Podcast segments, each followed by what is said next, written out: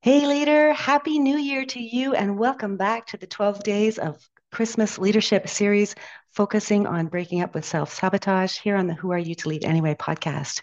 Before we begin, I have a new year wish for you. May the upcoming year bring you lots of learning, courage, and success in your leadership journey. Face challenges as chances to grow and lead with kindness and understanding. May your year be filled with inspiring moments teamwork, and positive changes as you become the leader you were meant to be and make a difference in the lives of those you lead and love. Today is the eighth day of Christmas, and we're discussing how to break up with that part of us that's always chasing excitement, restlessness. Now, we know leadership is about focus, dedication, and sometimes finding stillness amongst the chaos. But what about that part of us that's always itching for the next big thing, the next adventure, the next shiny object? How do we make peace with that restless soul within us? Well, let's start by acknowledging that the pursuit of excitement and novelty isn't, an, isn't necessarily a bad thing. It often drives innovation and creativity, which are qualities essential in leadership. However, when it becomes a distraction or a constant pull away from our responsibilities and our goals, it's time for another breakup. So, the first step is to reflect. Just take a moment and understand why this feeling of restlessness is present within you. Is it a fear of missing out? Is it a desire for constant validation? Or perhaps an avoidance of facing a deeper issue? Now, reflecting on these types of questions can provide valuable insights to the root cause of what's happening for you and within you. Now, I have a lot of personal experience with this saboteur myself. If you know me, you know this. I am someone with a lot of energy, enthusiasm, and I love learning new things. I love to be busy, and I've come to know and understand and see that within myself and the way that I operate, there is a lot of safety in learning. There's a lot of security in getting lost in my pursuits. And this can be a great escape from dealing with hard or painful things, which still have to be dealt with.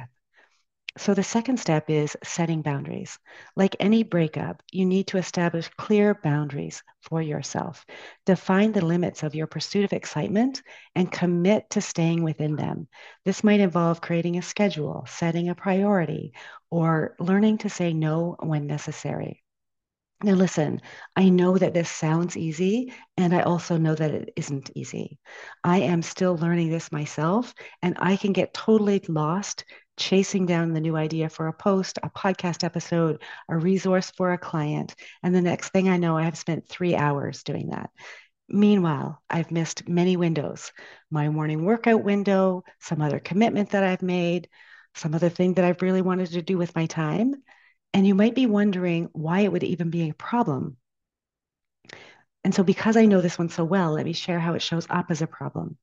When you live with or work with other people, it makes it really hard for them to be able to keep up with the frenzy and the chaos that you might be creating when you're always focusing on the next thing. So, one of my mantras comes from a coach of mine, Maggie Reyes. She's an amazing marriage coach, relationship coach. And her saying is this more isn't better. This is what she says to me Cynthia, put this on sticky note on your desk. More is not better. And this is the best segue to step number three, which is embrace the present. Instead of constantly seeking the next big thing, learn to appreciate and find joy in the present moment. It's work, but redirecting your brain back to what you're doing, practicing mindfulness, and gratitude to ground yourself back into the here and into the now can be really, really helpful.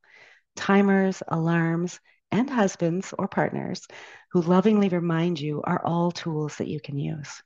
I want to offer a big shout out to my husband, Greg, who so beautifully is gifted at serving these reminders up to me in a way that feels so loving and so kind. Honestly, he deserves a medal. And so, step four is channel the energy. The restless energy, specifically when you're feeling the impatience for what's happening now, so you're in it now and you're you're thinking about what's coming up next, you can harness that for good.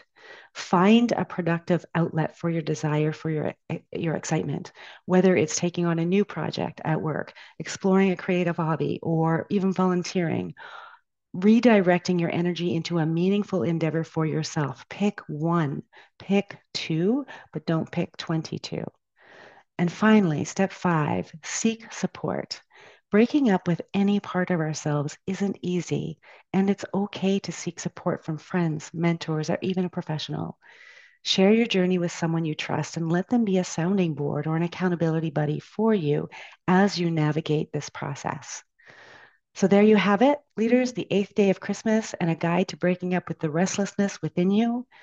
Remember, leadership is a journey of self discovery, and sometimes that means parting ways with aspects of ourselves that no longer serve our greater purpose. So, as I wrap up today's episode, I encourage you to reflect on how you can balance between the pursuit of excitement and the steadiness required in leadership. And join me tomorrow for the ninth day of Christmas as we delve into another aspect of leadership with the stickler here on Who Are You to Lead Anyway? And until then, lead with purpose and authenticity. Take care and see you tomorrow.